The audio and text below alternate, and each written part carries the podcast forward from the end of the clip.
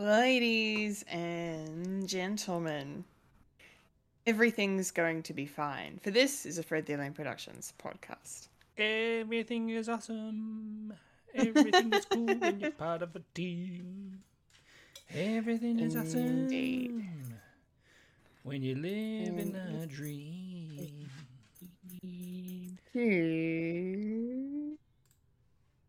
Music. I came, we saw, we kicked its ass. Wait a minute. Wait a minute, Doc. Uh, are you telling me you built a time machine out of a DeLorean? The way I see it, if you're gonna build a time machine into a car, why not do it some style? Who is this? What's your operating number? conversation anyway. Look, we're gonna have company! Loud noises!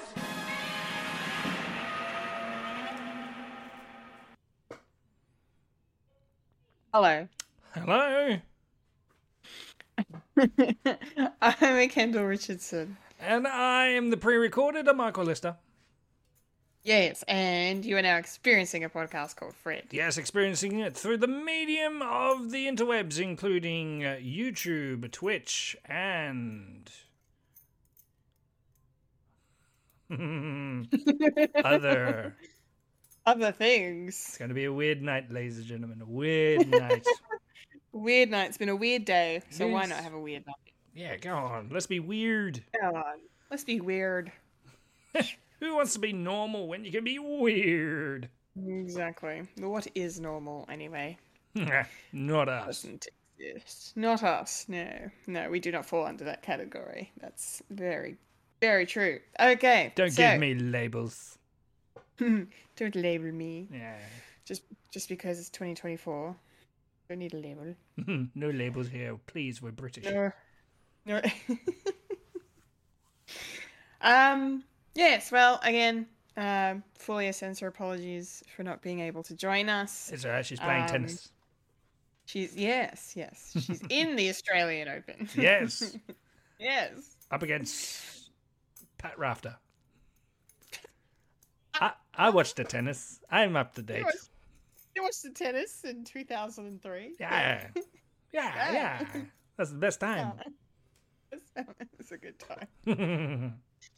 Oh, bless. Um, yes. So sadly, she's not here uh, this week, but uh, who knows? Maybe next week, maybe the week after, we will find out. Um, but until then, um, we are going to kick things off with the weekly watchings. Michael, Yes.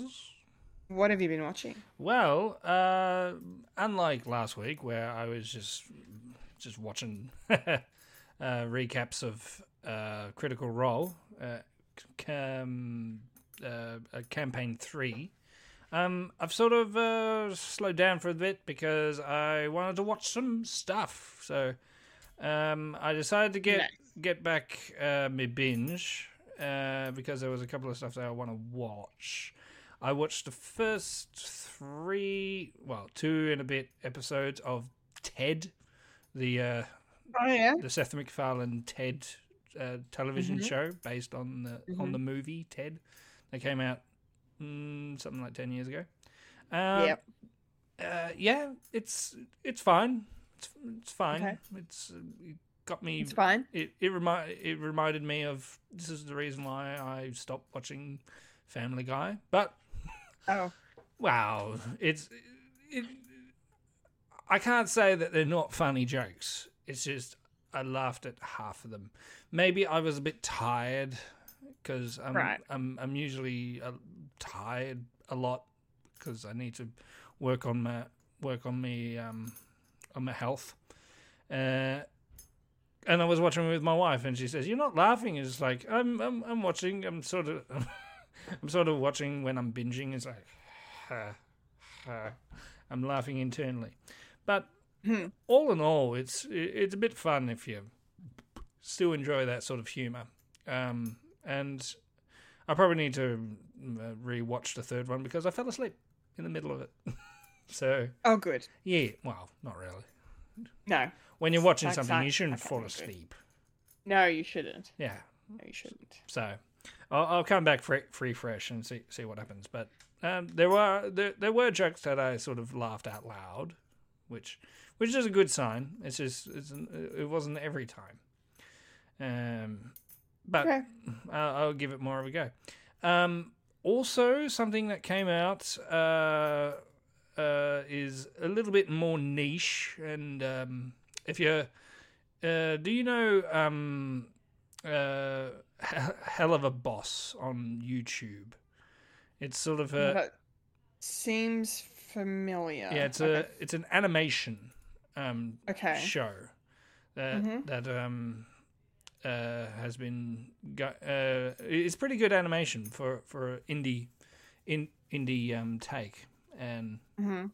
but they did a uh they did a um what do you call it? A a, a pilot uh in 2019 called uh uh uh oh what's it called? Hasbiz uh what's it called? Hazbin Hotel. Um Oh yeah, that's um started airing on Amazon Prime, is it? Yeah, yeah. Um, and they Hmm. they released um, a pilot like a couple of years ago, and they got picked up uh, by um, A24, Ah, and yeah, Yes. and by Amazon. So uh, first four episodes, there's an eight eight episode run, but there's four episodes already out, and and it's based in the same universe as Helluva Boss. So if you if you uh, it's very it's very um raunchy humor. Uh, it's very it's very it's very sex orientative and it's it's based in hell. So there's very deliberate demonic sort of stu- stuff in it. It's dealing with like devils and evils, and this show Yeah. is about the uh, is about Lucifer's daughter who opens up a hotel to um, uh, help the souls to get up into heaven because, of course, hell has, is overpopulated, and every so often heaven has to come down to hell to, you know. Uh, thin out the numbers of hell because it's overpopulated. So, so yeah, it, it, invol- it involves the daughter of Satan, and that that's that's a bit of fun. um, nice. yeah, not for everyone. Uh, I, I I wouldn't. I know Fulia likes her animation, but I don't think she would probably enjoy it. uh, and also uh, being uh, being very, I don't know, like Christian dogma as if you if you're very um, hypersensitive of that, I wouldn't recommend for people who who who are like that. Ah. Yeah. Yeah, a lot of sexual references, a lot of uh, lot, lot of violence and and stuff. So, but the mu- it's a musical, and there, there's a lot of Oh. musical bangers in it.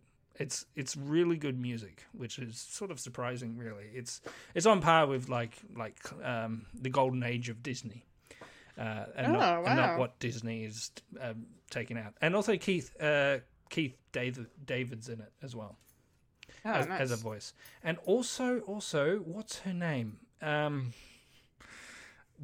stupid me not knowing names. Um, she's in Brooklyn Nine Nine. She plays. Uh, Stephanie Beatriz. Yeah, yeah, yeah. I saw. I saw that she was in it. yeah, yeah, yeah. Um, she Mm. she uh re- repla- she replaced someone to do do a voice in that uh, with her character, but.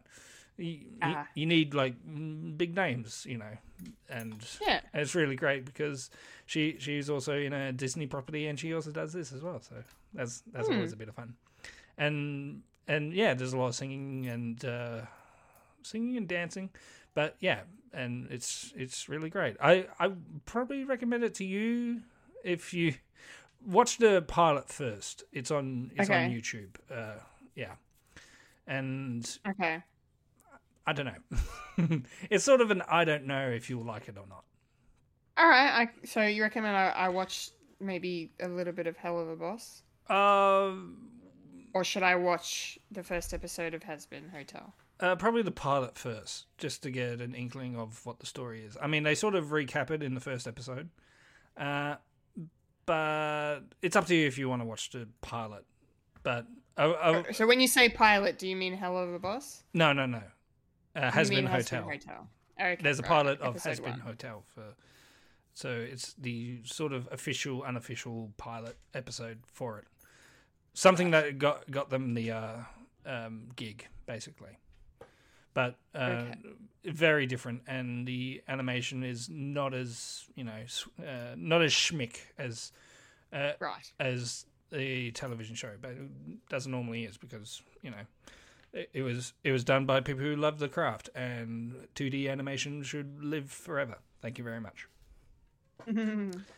Yeah, and Yes. that's basically it. Um, oh yes, uh, I will mention, uh, but I haven't finished the series yet, and I'm down, uh, and I've down four episodes so far. I've watched the second, the fourth, the first four episodes of the second season of uh, Our Flag Means Death. Oh, cool. Yeah, so I thought, oh, well, um, uh, I'll wa- I'll watch it now, even though I'm probably going to be disappointed that it's going to be open ended, but is what it is. And That's what it is. with all accounts, it's it's still good. Um, it's still it's still got that. It, it still feels like the the TV show that's from the first first season, and it picks up from the the, the first season, and it's Nice. going in places that are quite bizarre. Uh, being a period piece as well as dropping some some some uh, modern lingo as well. Like the this this this ship is a spaceship. It's like no, it's a safe space ship. Okay, safe spaceship. Yeah, it's stuff like that. which- Great. which is great. I like it. Yeah, and it's going to be a shame when I finish it and there's not going to be any more. Yeah. Oh well. Yeah, so that's what I've been watching, as well as uh, um, uh, what we've been, what we want to watch for the popcorn culture, and I'll Yeah. get more into that in the later half of the episodes. What about you? Yeah, you. Yeah, me. yeah, me. Uh, yes. Well, uh, I am the opposite. I not have a lot of time this week to watch much. Oh, there you go. Um, So yeah, so I've only got a couple of things to mention. I will start off uh, by saying I finished The Curse. Ah, Um, yes. Um, so that's that's done, and I was not prepared for the way it ended. It was fantastic, and I'm not gonna say what happened because good. I didn't. I yeah, I didn't know. Like I saw on Instagram, like like uh, the day before I watched it, I think, um, uh, like something about the finale, but didn't say what happened. It was just like, holy shit, what a episode, sort of a thing, like implying that something went down. I was like, what the hell could have happened? Um, so and and yeah, I wouldn't have guessed this. So I I really hope you watch the show, Mike. I Sure. think you'll I think you'll enjoy it. If anything, just because I would love to discuss the ending. with Oh, that's you. all right. It did, did remind 'Cause me it's of something that I did watch uh, this week. Oh yeah. Yeah. Uh, well, it was actually last night. Actually, uh, I watched uh, uh, Saltburn. You watched Saltburn? Yeah. Oh, what did you think? Hmm. It's kind of sta- Huh? It's one of those. stay with you? Well, it's going to stay with me, and as well as uh, it's hard to describe without spoiling it. And I went into it Yeah. like without anything. I just, I just know it's a couple of guys that go to, uh, go to one of the guys' family's manor, and and Yes. stuff happens. Um, yeah, uh, I think just leave it at that, and yeah, and yeah. Have you seen it? Yeah, yeah, I saw it at the cinema. Oh. Yeah. Okay. Yeah. Mhm. I like I I, I like I liked it a lot, but then again, I kind of like these twisty, messed up, Yeah. quirky movies. Um, I th- I thought I thought fucking Rosamund Pike is is outstanding in it uh, as uh, the mum Hmm. uh, Fe- Felix's mum. She's great. But there's this one li- there's this one part of the movie that made like made me lose my shit. Um, when so you know how Carrie Mulligan's in it for like five seconds. She plays the friend with the red hair Yeah, yeah. and who who can't take the hint. Um, and that there's I can't remember what the what Rosamund Pike's character says something about not liking. She doesn't like this or something or some. I can't remember what the comment is or like I hate it or whatever. And then Carrie Mulligan's character, the camera just cuts to her and she just goes, "Oh no!" just the delivery was just perfect. Anyway, it's just a small Yeah. moment from that movie. But yeah, it's it's a crazy, crazy story. yeah. Um, the movie that, the movie doesn't really start until they get the Saltburn. No, correct. Yeah, yeah. You think like you think it's going to be one movie, and then once they get to Saltburn, And it keeps then on changing. really, yeah, it changes and changes and changes, and It's like, what is Yeah, this movie? fucking- Where is it going? yeah, Mm-hmm. So, yeah. I know. I didn't uh, didn't expect most of it. And then and then Um, the bar and then the bath scene is like, oh, we're doing okay, mm, okay. Yeah. Mm. Yep. Okay. Yeah, the infamous the infamous bathroom scene. Now everyone knows, and there's also the infamous graveyard scene and infamous infamous uh, murder on the dance floor scene at the end. Yeah. It was actually it was actually a couple of days ago. It's like that I'm starting to sing that for no apparent reason. Why? yeah. It's in the zeitgeist at, at the moment. Why? Why? Okay. Uh, yeah. This this is why. Um yeah, this is why. Uh, uh yeah, Barry Keoghan gave a great performance Hmm. as Oliver. Yeah, he was fantastic. Oh, that really- graveside scene. Yeah. Yeah, that grave scene. Yeah, you know what I'm talking about. Yeah, I, I, I was thinking the vampire scene. Oh yeah, there's that. Yeah. Yeah. Oh man, what a movie! I loved it. I've seen it twice. You've seen it twice. Yeah, it twice. Yeah. I'm I'm I'm still deciding on it. Yeah, that's fair. It's it's one of those movies that it's like it's it's a unique film and I like that. Yes. As- yeah, yeah, I agree. And and uh representative wi- uh, like in in 4 4 by 3 which is great. And Mm, hmm and just it, yeah, it just sits with you and and stuff is just happening. It's great. Yeah.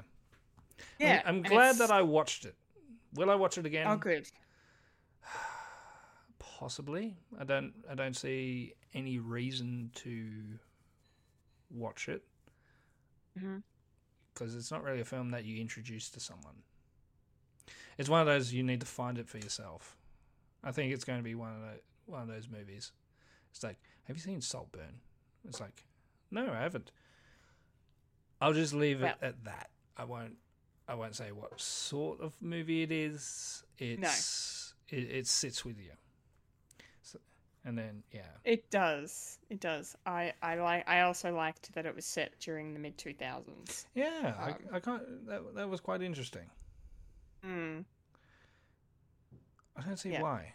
Maybe, maybe just to say, well, there's no mobile phones or anything like that. No, no real, you know, on the internet sort of stuff. Otherwise, No, no.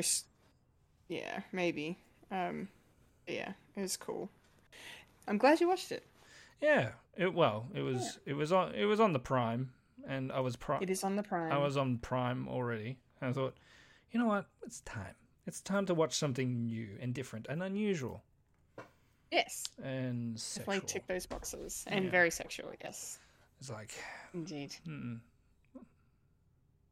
it's a good thing. It is one of those movies that I'm glad I'm 30. Because I, I, wouldn't really understand it being being younger. Yeah, Yeah. yeah, It's yeah. like, I and our um, generation is like Yeah, it's like someone someone said someone said it's like it's like um what's your what's your what's your review for Saltburn? It's like yeah, it's all right. I mean, our generation, I can understand like boomers are going, oh, I'm very verklempt. He's like, um, it's very, it's very, you know, it's like, well, you know, we're we're we're brought up on like two girls, one cup. yeah. so- unfortunately, it's not it's, it's something that we you know we we've seen worse yeah, yeah, it's like yeah. We've seen we've seen some shit. yeah Hmm. Literally. Mm. Why there wasn't? Mm. Mm. anyway, um, so yes, the curse was great, and I'm glad you like Saltburn. Um, Yeah. or you, I'm glad you watched Saltburn. Yeah. Um, yes. Uh, yeah. And then the other thing that I, I have to mention um, is that I started watching uh, a mini series called Love and Death, um, which stars Elizabeth Olsen. Um, it's uh, actually based on a true story, uh, uh, which uh, there was also another uh, mini series done on this uh, in 2022. Um, so this is the story of um, Candy Montgomery being accused of murdering uh, her friend Betty Yeah. Gore in, in 1980. Um, so We yeah, so this one. We did, Yeah. yes. So, um, yeah, so it's been out for a little, a little while. Hadn't gotten around to it yet, and because I only watched um, the previous adaptation of the of the story uh, was Candy, and that's on Disney Plus. That starred Jessica Biel as Candy. Um, and I only watched that um, earlier, 2023, I think. So I think I was like, no, I'm gonna just take some time between the two. Don't watch them back back to back, so I can like compare them less, I guess. But I'm watching it, and I'm I'm just all I'm can do, doing is comparing. Um, But Yeah. yeah, so this has got yeah Elizabeth Olsen in the lead role, and um, yeah, I can see a lot of similarities. They've taken a, a slightly different approach to um, to the story, um, but you know it it's the same story otherwise. Um, and the cast is very good, and yeah, it's um yeah, it's really really well made, put together um show. So I'm looking forward to finishing it. I've only seen the first two episodes, so there's seven all up for this one. Um, so yeah, I'm looking forward to seeing how they portray um the you know Betty's murder and um how guilty or not guilty Candy is because she was found not she was found not guilty, but um, it kind of it's uh, up in the air as to whether or not she actually did Oh, yeah. kill Betty. So um, yeah, and they made Jessica Biel's Candy was very she was a little insane. um, but so far, Elizabeth Olsen's Candy has some similarities, um, but it isn't coming across as unhinged just yet. So we'll see what happens when they start getting up to the the the murder and the uh, the aftermath of that. So, but yeah, it's I'm enjoying it so far. It is good. Uh, tis good. And then yeah, that's it. That's all I've had time to watch this week. So, um, we're done, and that means it's time to get into the week that was in the nerdy news. In the nerdy news. Yeah. Too loud. This is the news in nerdy news. The nerds that talk about the nerdy news. That is us who talk about the news that is nerdy. that is us. And now the queen of nerdydom, Yes. the hostess with most S, You. Kendall Richardson. Take it away, Kendall.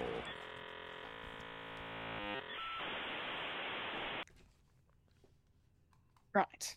It's nerdy news time. Okay, let's get into it. We don't really have a lot of news. There wasn't a lot of news this week, um, so we're not going to be here for very long. But we're going to kick things off with some Stranger Things news from last week that we didn't get to talk about because season five, the final season, has commenced production.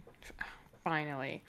Um, there's been a lot of photos shared from the set of certain cast members um, posing for photos. There was a lovely group shot of everyone together, um, which was really great. And a lot of people noticed that there was one person missing um, from the group photo, uh, and that was the character of Argyle, um, who was introduced in season four, portrayed by Eduardo Franco, um, who I thought was, you know, received pretty pop like decently. He seemed pretty popular online. Um, obviously not Eddie Munson levels, but you know, people people seem to really enjoy him, and I thought he was a great addition to the cast. Um, but unfortunately, he's not returning for the final season. Um, so the actor um, Eduardo, he actually said um, that he never got a phone call from Netflix or the or the Duffer Brothers. So uh, he, yeah, he's just not in the story. So whether or not that means he's just we just never see him again. Like I can't even remember where he was at the end of season four. Now I don't know if he was with everyone when they were standing on top of the hill looking down. I don't think he was there. I'm not sure. He probably went back But- to California. Yes, I imagine. Actually, that's probably a good point. He doesn't even live in Hawkins, so that makes a lot of sense. Um, Still. as to why he wouldn't be there. But it was really sweet though to hear um, uh, Eduardo talk about it because he was like he said about it, and it's nice to hear that there's some concern um, for his char- for his character. People seem to be a bit sad that he wasn't um, going to be in the last season. So yeah, so thanks Argyle, you were great.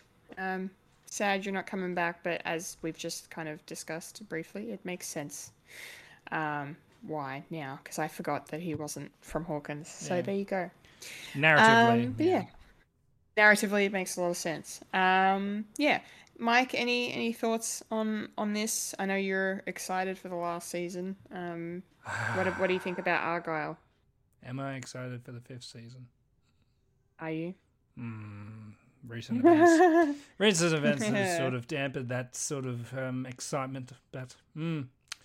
yeah, but with the Argyle stuff, it sort of sucks that there there, there wasn't like a reach out. It's like, well, we we don't need you this time, It's- and kind of sucks. Yeah. it, it was it was good. It was it was fun. He was. But yeah, but narratively, you can't really do really much if uh, if the buy well if the buyers are go- coming back to Hawkins or whatever they do. I mean, there is a time jump that they said that's going to happen in between in between Hmm. four and five. Um, Mm-hmm. and we joke it's going to be going to be set in in 1993, and and and Dustin is going to wear a, a Jurassic Park T-shirt. but yeah, yeah, I don't I don't want to get into why I'm I'm, I'm a bit of a downer when it comes to Stranger Things season five, but I love, but yeah, it's shame, shame really, but meh, meh, meh, meh. Okay, I'm sorry you're you're uh, you're not feeling it. Um, yeah, I don't really. I'm sure I'm sure something's happened that I have no idea what's going on, but um, yeah, I'm excited. It's it's it's uh, yeah. Recent events sort of happened, and yeah, there's there's a lot there's a lot of uh, there's a lot of hullabaloo in, involving two particular actors that are that are in Stranger Things, and a lot of people are saying, well, we we can't support this if if you give them a job and you not giving Argyle a job. So, yeah. Anyway, Hmm. Right, well, we won't get into it. We'll leave it at that. now, just, just, I wish I could live ignorant, but it's, it's me. I need to be involved. Sucks. It sucks. I don't want real stuff to to encroach my ent- entertainment. Anyway, No, we don't want that. We hate that. yeah. Not not a good time. Okay, well, let's move on to our next piece of news. Um, this is my favorite news item this week. Oh, yeah? Um, and I figured I figured it was an inevitable um, thing to happen because uh, uh, who is adapting it? There's going to be an adaptation um, of the video game Until Dawn. Yeah, that. Um, that is, uh, you know, that was developed by Supermassive Games back in 2015. Um, Sony Pictures has picked up the rights, and they have tapped David F. Sandberg to direct um, this movie, which makes me very happy, and not obviously because he's the director of both the Shazam movies. Yeah. it's because it's because Mike Yeah. he got his he got his start directing horror on YouTube. um, and on YouTube exactly. um, yeah. Um, so yes. So for those who don't know, yes, he's the director of Lights Out, um, which was a short film on YouTube, um, probably ten years ago yeah, something like plus that. now. Um, and it was adapted into a feature film. Um, in 2016, I'm pretty sure, starring Australia's Teresa Palmer. And it was a very good horror film. It's such a great concept. If you love horror um, and you love kind of, you know, new and fresh sort of takes on horror, I recommend you check it out. Um, so he directed that, and then he went on to direct Annabelle Creation, uh, one of the Annabelle films, which I heard was quite good. I haven't seen that one. Um, but yeah, I'm really happy he's going to be directing Until Dawn. Uh, Until Dawn is a game that I've actually played from start to finish. Oh, there you go. Um, I know there's not many games I can say that about. what about Frogger? Have you played Frogger? Yeah, have I played Frogger? No. Um, but uh, but yeah, basically Until Dawn. It's going to be really interesting to see how they adapt this because, for those who don't know as well, Until Dawn is a choose your own adventure game. um, it's the whole kind of overarching premise is uh, to do with the butterfly effect uh, and the Oh. choices. Yes, and the choices you make and what they can lead to. So, um, yeah, certain choices you make in the game while you're playing will determine which characters live and die, Story how they die if they do, if you get out of there, if every, you know, it's just yeah. So there's multiple ways for the story to end. Um, so uh, yeah, so it's so it's to see how it's going to unfold in terms of w- which one of those many stories are they going to adapt, um, or how they're going to bring that to life, bring that together. Um, Yeah. I'm really excited to see it.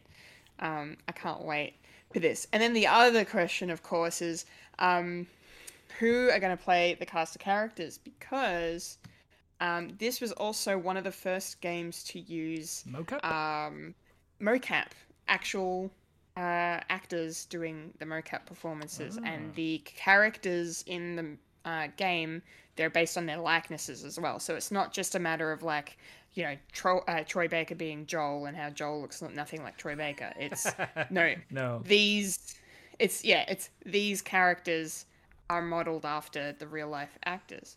Um, Um, can I- the, Can I throw a little tidbit Yes. in, in this because you mentioned Please. Troy Baker? Um, there's going to be a uh, an Indiana Jones uh, uh, thing. yes, and you know that. Mhm. And I do, yeah, I and do. Troy Baker is go- going to be Harrison Ford I know, which feels very appropriate to me. after after Um, seeing Joel. Well, hearing Joel. Yeah, well, that and like you know, he he was wasn't Troy Baker the voice of Nathan Drake as well? No, Was that or was that Nolan North? that's Nolan North. I get them confused all the time. I don't know. That Anyway. well, they work together like quite a lot. Um, yeah, they're both very recognizable. and uh, and uh, I get confused. and and Troy is is uh, is the is one of, one of the Jokers as well. So he does Joker, yes, yes. and he does This a terrific Jeff Goldblum. Troy Baker. Yeah. Okay, I'm gonna have to check that out when we get off this. Oh, oh, Um, oh. oh. in, in a in a um, con like panel thing, it's called Twisted Right. uh, Twisted Tunes, and they uh, Oh, I and know they do a script. Tunes. Yeah, and they do a script read through of whatever show, and they throw out like different voices, and one one of them is, is Troy doing uh, Jeff Goldblum. it's like a spot on, spot on impression of, Jeff Goldblum. Anyway, uh, until until Yes. we meet again. Until dawn. Until until dawn. Yes. So the only. Dawn yeah, the only day. thing I wanted to dawn another day. The only thing I wanted to say was is about the cast is because um, most of the cast is made up of names that I you know I don't know I don't recognize. But however, there are some names in here that um, are notable. Um, so uh, Brett Dalton from Agents of Shield. I could imagine them getting him back um, for this character. Uh, Peter Stormare is a central character to this. He's kind of like the narrator character, if you will. Um, he's really interesting. Um, and then uh, you got Hayden Panettiere, plays the main character uh, of the story. Um, but the biggest name in this lineup is Oscar-winning actor Rami Malek. Oh, Um, yes, this he Mr. did this Robot just himself. Mr. Robot himself. Yeah, I think he did this just before Mr. Robot took off. So Yeah. um, he he was still only really known for Nightmare at the Nightmare at the Museum. Ha! Night at the Museum.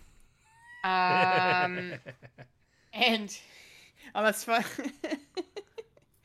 that's funny. I there's a there, there is something I I could have mentioned in the weekly watching. I forgot. I'll save it for later. So that. Um, um, but yes, Rami Malek, yeah, is in this. So I, I, for some reason, I can't see him coming back. But if you know he has a love for the character and the story, I guess he could return if his schedule allows.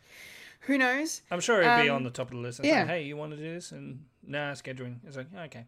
I think the only thing that will stop um, a lot of these actors from coming back would probably be because it's been 10 years um, and it's about a group of young people, like, you know, their early 20s, so they probably won't cast the the actors again because they're going to be, you know, in their 30s now. So, but who knows? I'm just speculating. Yeah. I'm just really, I'm just really, really, really excited because the game is like, it's a great mix of slasher and supernatural horror Yeah. stuff.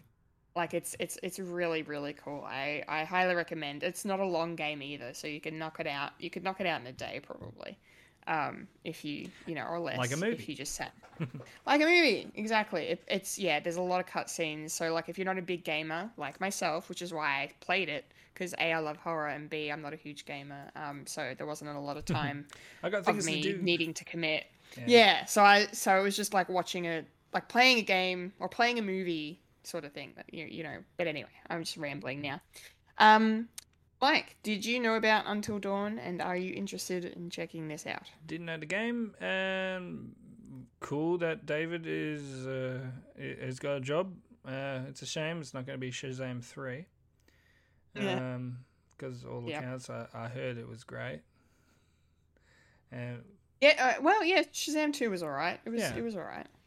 but you know, the fate of that uh, universe is set sailed. But who knows? I don't know that po- that post credit. Well, like I've seen it, but the post credit scene, scene at the end of second of the second one, where where they're sort of recruiting him for for uh, Yeah. T- uh, two, maybe. Oh, shit. Sort of, not really. Whatever. What happens? Don't know. Don't know. Even if it's a cameo. I mean, they did. I mean, the Flash and and uh, and uh, fucking Aquaman did a cameo in Peacemaker. So, and there's going to be a sec- second one running around. So cool. Yeah. Eventually. Yeah. Um, I reckon uh, even if they're not going to play the original characters, they probably do a w- wink and a nod and have them in it somewhere. Maybe I don't know. Mm. I don't know source material. I'm just thinking of uh, Last of Us, where they where they got Troy and and uh, and Allison Johnson. Ashley Johnson. yeah. Ashley. Yeah. Yeah. just playing like little little roles, little roles. Yeah. Yeah. That'd be good. where yeah yeah um yeah i might watch this one even i don't know anything about it i might go into it like fresh sheep freshy sheep She sheep. like a sheep it's like, Like a "Meh, sheep." what's this and no doubt uh i wonder if they i I wonder if he's going to put in the uh, abigail doll in this somewhere maybe The Annabelle doll. Yeah. He did for Shazam, so maybe it's a running thing for him. It's gonna, it's gonna be the Maybe. Yeah, it's gonna be the Oldsmobile like for Sam Raimi. like somewhere, somewhere, Somewhere. it's got that cream colored, cream colored car somewhere, Yeah. Just hiding in the background. Yeah. Alrighty. or floating in Alright. midair in in in Doctor Strange. It's like ah, yeah. I know that reference. I know that reference. I That- that's understood that Uncle reference. Ben's car. That's Ash's car. No, it's Uncle Ben's Yeah. car. okay. Yes. Thank you. That was that was that was great.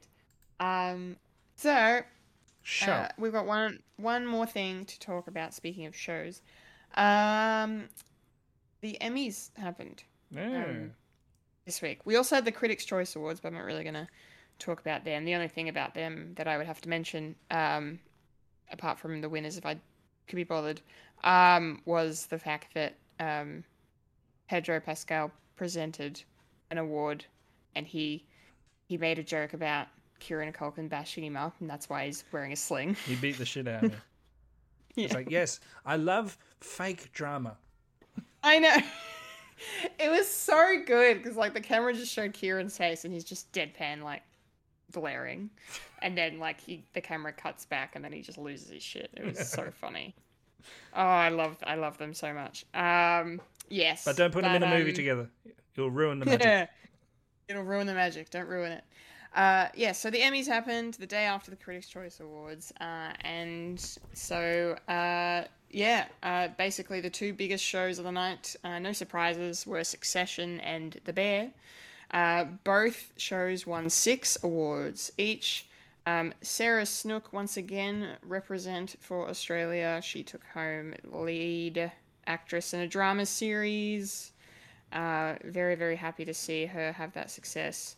Um, it's wonderful. Um, and of course, Succession won for uh, Best Drama Series, for Best Actor, Supporting Actor in a Drama, uh, and then Writing and Directing. Um, the Bear had a similar thing, swept in all the acting categories, uh, won for uh, Lead Actor, Supporting Actor, and Supporting Actress. Uh, best comedy series, directing for a comedy series, and writing. So Yeah, took still- home. They both they Yeah, I'm still not sure both took home the same. About the bear. Uh, yeah, calling it a comedy. I mean, yeah, Yeah, see, but yeah, yeah. I, I, based on what I'd heard, I like, I, I figured there was like com- comedic elements to it, but it sounded more like a drama to me. yeah, it's very well. Devil's advocate. It's very dry humor. Hmm. Um, I have seen the first uh, season. I still need to see the second, and want to see the second. Really, really want to see the second. Uh, but there's stuff in the road, uh, like my One Piece. I, I need to finish One Piece before I get to the all of One Piece. a, yeah, Um, all of One Piece is gonna be a while. uh, yeah, um, yeah, I'm I'm still not sure to classify it as a comedy, comedy, comedy. Yeah, Yeah, sure. but no, that's okay. well done to him. I mean, it's a phenomenal Yeah. show. Yeah, I really want to watch it. I need to. I really need to. Once I've done Love and Death, and I'm, you know, between the, uh, you know, thing we're going to talk about later. um, cons- considering I'll be pacing those out now, um, I'll have more time to maybe watch some other shows. So Succession and The Bear need to. I need to get to them. I might start with The Bear because there's less of that um, to get through. But since but su- su- sex, sex, Succession? Succession. But Succession is finished, so Yes, that's true. yeah. That's true, and that was four seasons. Um, yeah. Uh, the other show that won big um, was Beef. Um, sort of a no a no surprise there as well. It won um, best anthology series, and it won lead actor and actress and directing and writing for a limited or anthology series. Um, yeah, so just great. No, a bunch of shows that we love and talk about were nominated, like House of the Dragon and Andor and um, Ted Lasso, Wednesday, Obi Wan Kenobi was up for a limited anthology series. Who knows why? Um, but um, but yeah, Is yeah, it going to be a no. Kenobi two? Is it? You, you think? No, limited, limited. No, it was an, it was in limited series, so no, no, no, no. Oh, okay. So limited Yes. episodes. Okay. Yes, limited series. Yes, mi- mi- mini series essentially. A mini. That's what that means. Six seasons in a movie. Six seasons in a movie. Anyway, uh, yeah. So that's the Emmys. Uh, Mike, I'm assuming you have nothing further to add. Didn't really watch it. Like, like I, I saw the uh, Pascal and Culkin feud because I I'm I just love that shit. Uh, just stuff to not make it serious. It's it's great. I, I I love that shit. It's my bread and butter. Um, I will say the the I I love the sort of controversy, not real real controversy of uh, uh just Ken winning over the uh yeah, Eilish. but that was at the that was at the Critics' Choice. Mm. And he, and even Ryan Gosling is going, what the fuck? Yeah, I I couldn't tell if he was being funny or being serious. I think being serious because that that song is a piss take. It's not ne- necessarily to to be a serious piece of I, I'm Yeah. just me. I'm just no. It's it's a national anthem for incels. It's it's not it's not a good message. Uh, but you but uh, the uh, when will this end is a lot better and more heartfelt and just punch you in the gut. So so thing. Mhm. But just can one? It's like mm, mm, mm, okay. But that's just me. And Yeah, the rest of the world. and the rest of the world. Yes. Yeah. It's me against the world. Mm-hmm. knock knock. Hey Satan, it's me, Michael. Roll for dexterity, bitch. Um And on that fabulous note, yeah, I can uh, fight the brings- devil. that brings the nerdy news to an end for Bring this my fiddle. week. Done. Done and dusted. Yes, which means it's time to roll on up to the trailer park. Rolling up to the trailer park where we all park all the trailers. Yeah.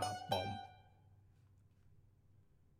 Yes. Okay, trailer park time. And our first trailer this week is an upcoming Netflix film called Spaceman. Um, so- Man, I always wanted you to go. That is a throwback to my childhood. My god. Oh yeah, nostalgia. Nostalgia in the face. Um, yeah, so this is this is a Netflix film starring Adam Sandler and Carey Mulligan. Um, and it's this might actually be and I haven't seen Uncut Gems yet, but this might be the actual like first okay, and not including funny people because I couldn't get through it. The first serious Adam Sandler movie I will watch. Oh. That All I have an through. interest in watching. or that I will watch all the way through. Yeah. Um, yes, because it's. I mean, I feel like I'm contract contractually obligated to at this point because it's about space and and astronauts, and I love that shit. But Um, huh? but Yeah, I know. There's a there's a big fucking butt here, though. I would. Yeah, I'll get to that. I'll get to that. Um, no, but this looks really interesting. Like, I, I mean, I know there's been a lot of movies over the years, of course, about you know the the lone astronaut in space. How do they persevere? How do they survive? Um, what do they go through? What are their trials? What are their you know what what struggles do they have? Um, you know, deal dramas happening on Earth and they're in space and all this. Um, so you know, it looks like a pretty serious movie, like heavy in terms of the subject matter, um, but also really nice in terms of like the the kind of surrealism that's going on here. Because I don't know why they had to make it look like this, but either Adam Sandler has a his character has a break, like a mental break, and just starts seeing this thing, or it's an actual alien that's projected itself into the ship. Who I don't know. I don't know. The movie leaves it ambiguous. I'm open to whatever. It's a it's a film about space. I'll take it. Hmm. But for some reason, the entity is in the shape of a giant spider. um. Hanos. His name is Hanos. Oh, Folia, I'm glad you're not watching uh, this trailer because I was just like, I was like, okay, no, like close up on the face is fine because like you kind of look cute, just the face with the eyes. And Yeah, it's like that baby spider uh, from Yeah. YouTube. Yeah, me. Look at Yeah, the little jumping. I'm a yeah, little jumpy jumping spider. spider. I'm not scary. And it's voiced But, by Paul Dano, so. Hello. Is it? Is that who it is? That I i- was that- gonna look it up. Yeah, it It's is. Paul Dano. oh, god damn it! Now I'm now I have to watch it. Hello. Paul Dano voicing an imaginary spider. Oh, Maybe potentially, imaginary. potentially imaginary. It could be potentially Will. imaginary. It could very well be real. But yeah, I, like why is I don't know why it's in the form of a spider. um, I doubt it'll get explained. But anyway, it's directed by Johan Renck, who worked on Chernobyl. Um, so he's got a, an eye for um, for capturing wonders uh, and horrors at the same time. Um, and you kind of see that in the trailer. It's very visually stimulating. It's a very well edited trailer. It shows a lot without showing too much because I'm still scratching my head, going, "What's going on here?" So I think that's a good a, a good sign, especially for a Netflix trailer because Netflix trailers especially are notorious for throwing the whole movie in. So I'm glad they haven't really done that here. They kind of have, but Yeah. not in a way that it's an- annoyed me. So um, I'm actually keen to check this out. So hopefully it's as good as it looks. Fingers crossed. Um, Mike, what did you make of it? Um, yeah, I, I wasn't quite sure what, what we were getting into.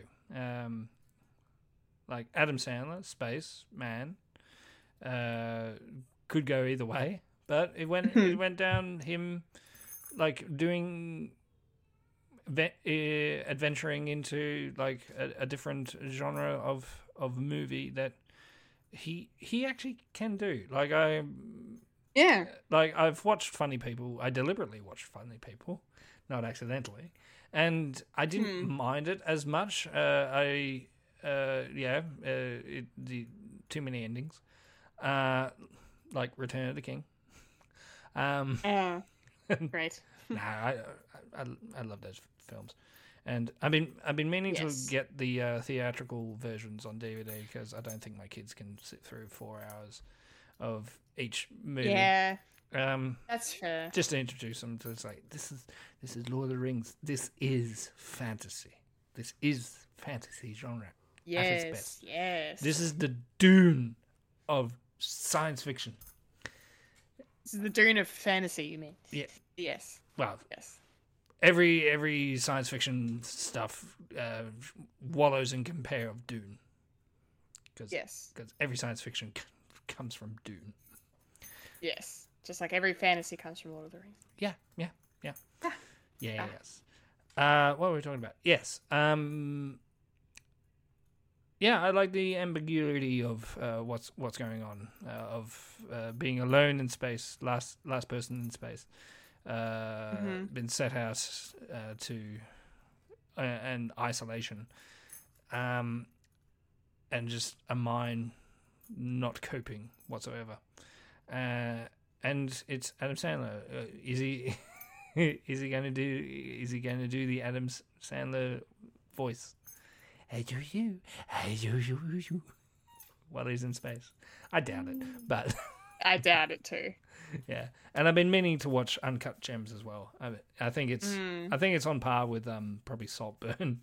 Of I don't know anything about it. I just know it's it's very different take of what Adam Sandler is known for. But I did enjoy uh, Funny People, uh, as well as elements of Click as well. I actually quite like Click for adventuring into something that's completely different to the happy Madison sort of stuff that he does. Um, Yeah. yeah, enjoyable. So I can't wait to maybe dive into it and maybe talk about it with you. Uh, if you Yeah. if you enjoy the the the spider aspect of spider.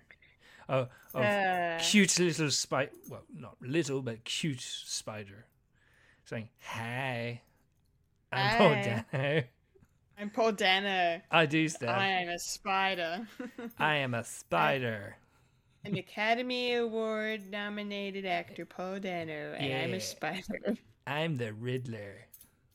I'm the Riddler. and the Riddler. I I'm Steven Spielberg's dad. Yeah. I'm. Yeah. anyway, so where's this come out? Uh, first of March. Yes, first of March. Thank you.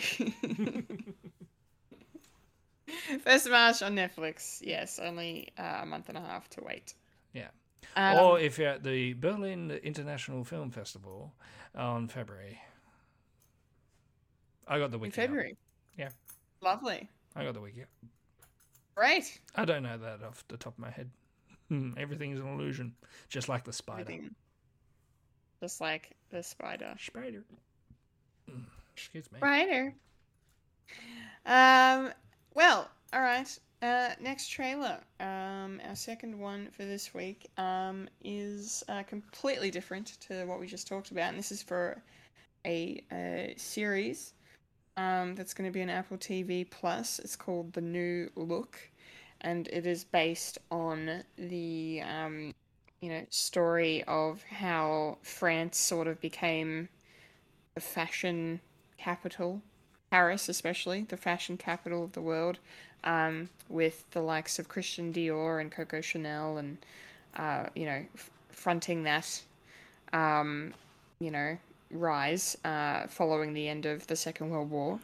Um, so it looks like it's a, you know, it's a, it's obviously a historical um, fiction. Um, you know, it's going to be a dramatization of, of real events, and um, I, I, I, and maybe even balancing like you know things that happened during the war and the the the, the after effects of the war um, on the landscape, and it's not just about fashion and how these these um, you know designers came to you know be or whatnot. Um, so it could provide an interesting scope, um, an interesting look, a new look, if you will. uh, see myself out for that one. Um, but I am the coolest thing that has me interested, apart from that sort of premise, is the fact that Ben Mendelsohn is playing Christian Dior. Wait, wait. Um, He's not French. He's not French. He's no. not French. He No. he's American. No, no, no. He's Australian, mate. You're not gonna you're not gonna call the you're not you're not gonna call the concierge, are you, man? the police here. You're not gonna call the police here. that's that's that's Italian, but that's fine. Ah, Europe. You're not gonna Europe. What? I'm Euro trash. Shut up. That was that was that was great. You're not gonna call the concierge, are you, mate? Fucking gold. yeah. Oh, Mendo, we love you. Um, yeah. So he's gonna. He actually has. You know, he's not doing a. I, he's not doing that thing that I hate, where you get everyone that's foreign is just doing British accents. It's they're all doing French accents. So even Ben Mendelsohn, Yeah. you know, uh, Aussie as they come in terms of his his voice. Uh, yeah, French. So Yeah. I think that's great. Um, it looks it looks really good. You got Juliette Binoche is playing uh, Coco Chanel. Um, so that's really cool. She's very talented, and uh, yeah, I, I don't know if I'll check it out or not. It didn't grab me like uh, it made me go, ooh, I need to watch this. Um, but I, I may I may give it a look at some point. Who knows? Um, I do love my historical dramas like this, true Yeah. story stuff. Um, but it looks it looks very good. It looks very well made. So and it was a nice trailer. Yeah. I will say that. Yeah. What did you think, Mike? Good companion piece with uh with uh, Gucci. yeah. Yeah. And speaking of Gucci, uh, a lot of big hitters in this as well because you've got Maisie, uh, Maisie Williams and John Malkovich and, and Glenn Close Yes. as well. So That's right. it's a star-studded cast and a couple of a couple of French actors as well. So always good, always good Always good. to to hire locally. by getting an Australian to do a French guy, Jean Valjean, you know, you know, yeah. you know, Les Mis, they were all Australian. It's weird. Yeah. Yeah. Two, four, six, Great. oh, one. Yeah. So, Yeah. and that's my knowledge of French out of here. Um, it looks really good. Uh, it does fall into the category of I don't have Apple TV Plus, so I'm not sure if I'll watch it or ever will watch it. I don't know. Um, if it makes a big splash, it's a it's a possible maybe. Just like Ted Lasso. It's probably the, it's probably the only Hmm. Apple TV thing that I've seen. Yeah. Which, you know, it's all good. So yeah, this comes out on Apple TV Plus. What's the date, me fellow co-host? Um, the new look is going to be debuting on Apple TV Plus on the 13th of February. Yeah. And then having a look here, not all at once. It's like the first three episodes, and then systematically each week after that. Yes. Yes. Just yes. to, yes. Just yeah. to whet, just to whet your appetite. A, a an entree, as you will. An entree. Yes. That's French, isn't it? That is French. Well hey, hey. Hey. I, I know, I know, I know French words. You know French words and stuff. yeah, it's my je ne sais quoi, as they say. oui. uh, no, I, I don't need to. okay, we've got one more trailer to talk about. Yes. Uh, and that was uh, a teaser for another series. Um, this one on Netflix, back to the flicks. Um, eh, this is for The Gentlemen. Um, it's a spin off series of the 2019 Guy Ritchie movie um, that I still haven't watched, but I heard was very good.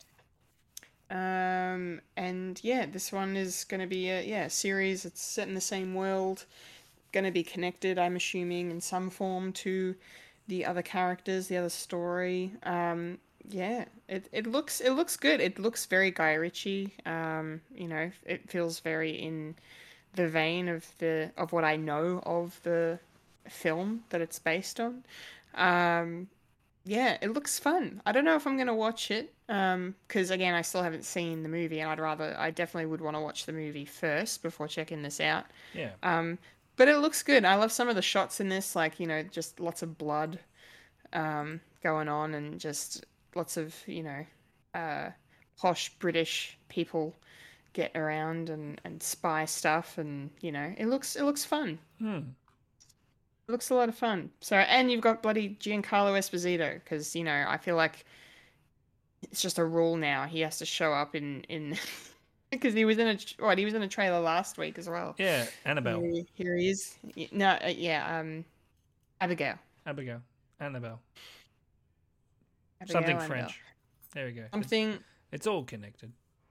something en français. Um, it's all connected. Yes. yes. Uh, yeah. So I don't really have a lot to say about it. It was a very brief teaser, but uh, but it looks like it's gonna be a fun time, especially if you're a fan of this franchise. So Yeah, yeah, if you're a fan of that Get- movie. yes, get around it, Mike. Um, did you have any thoughts on the Gentlemen? Well, I haven't seen the movie, and having a look at the poster, uh, for some reason it's the font's giving me um, the Kingsman vibes, which is weird. Um, and knowing Guy Ritchie, it's all to do with with a brav, a brav, and the seedy underbelly brav. It's Yeah. like- it's like all right, mate, silly brav, Guy Ritchie, g'day. Australian. G'day. Um, yeah. Uh, and yeah, apparently a lot of people really enjoyed The Gentlemen. Uh, um, I haven't seen many Guy Ritchie stuff, but I know, I know he's sort of, uh,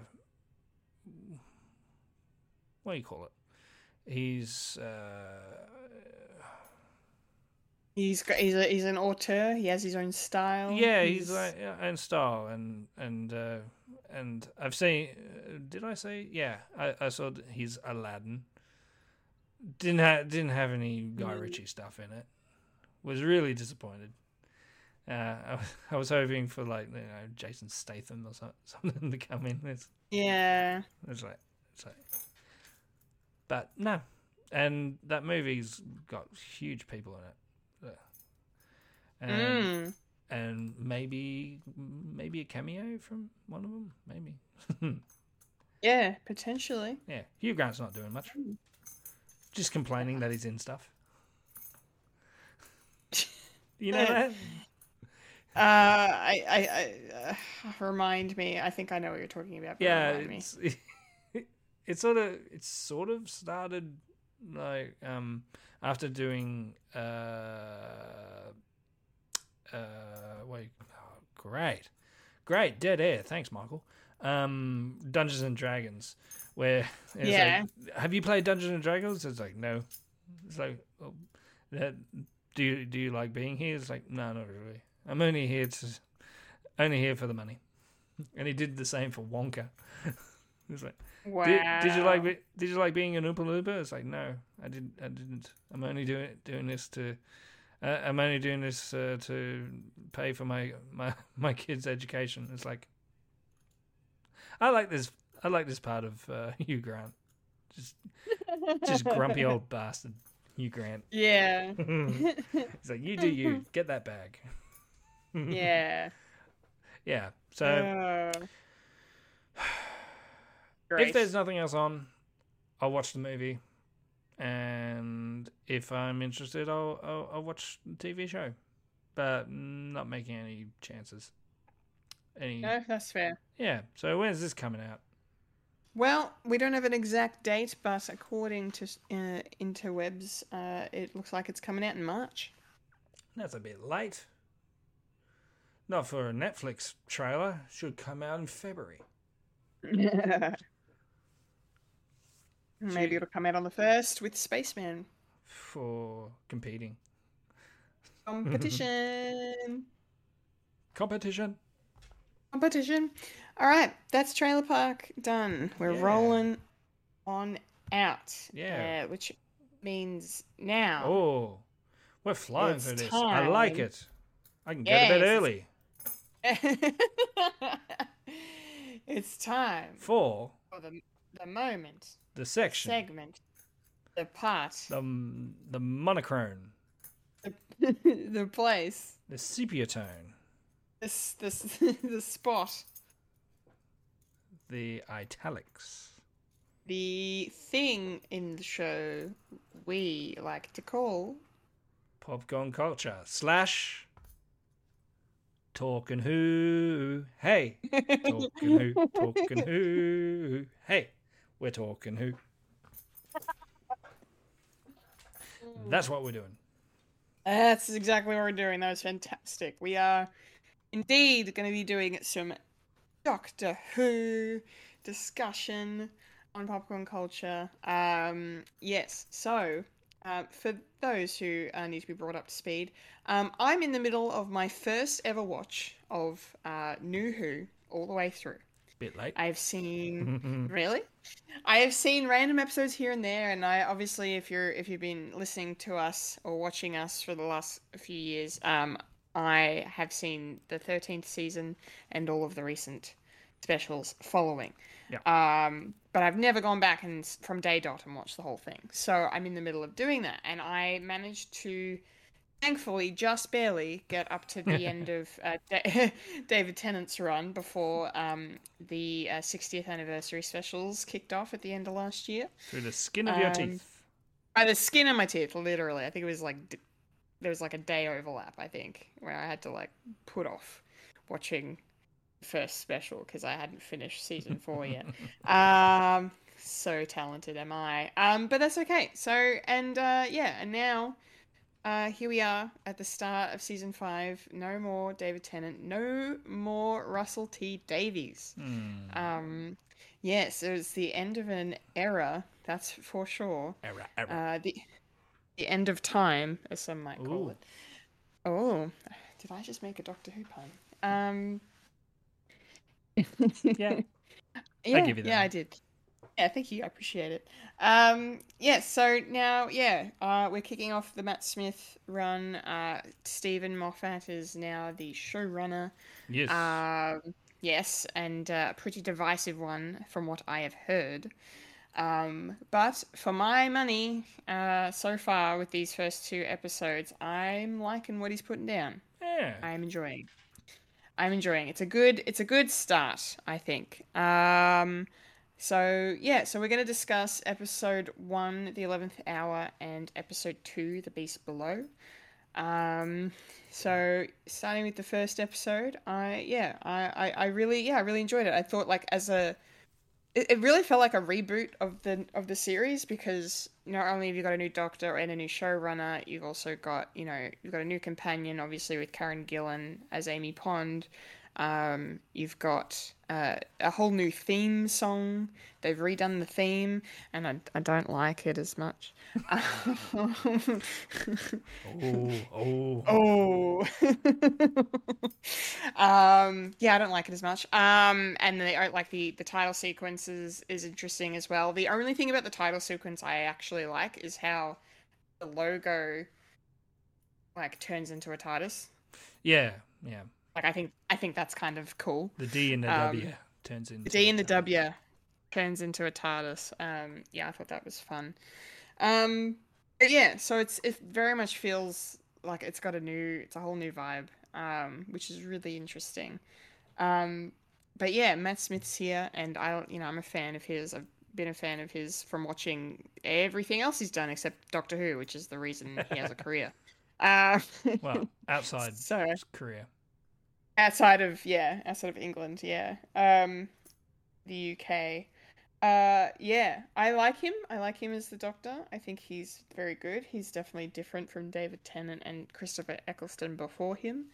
Um yeah he's yeah he's he's good. So but we'll we'll, we'll talk about that him as we go through. Um i'm i mean obviously i love karen, karen gillan. Um yeah she's she's so good um, and I'm enjoying, you know, watching her h- here. Um, her introduction was very interesting, um, but I like her, and you know, and I and I like Rory as well. Um, having having seen Arthur Darvill in Legends of Tomorrow, now I get to watch him in Doctor Who.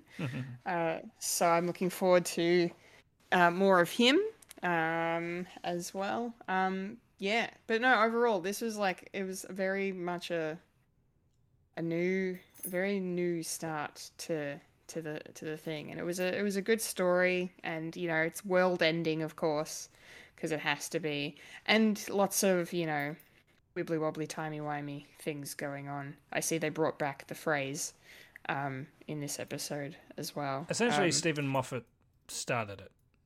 yeah, yeah, because he used it in um, Blink. Yeah, Yeah, so it's technically his phrase, I guess. I'm keeping it. I'm keeping this. Um, yeah. So no, I think it's a. I think yeah, I think it's a great first episode uh, on the whole. Um, Mike, um, this is probably your millionth time watching this. No, Um, second. um, say, oh, actually, no, not really. Um, if I'm, if I give it a nice guess, probably my fifth, possibly. Um, yeah, cool. just because every now and again I sort of rewatch like over and over. Uh, so it's probably my, this is probably going to be my fifth time round, and yeah, uh, I can't really remember what I what I thought uh, the first time because I uh, when did it come out? It was like 2010. 2010. So how old was I? I was a young chap, 21. 21. And I'm still watching Doctor Who. I've n- I haven't grown up.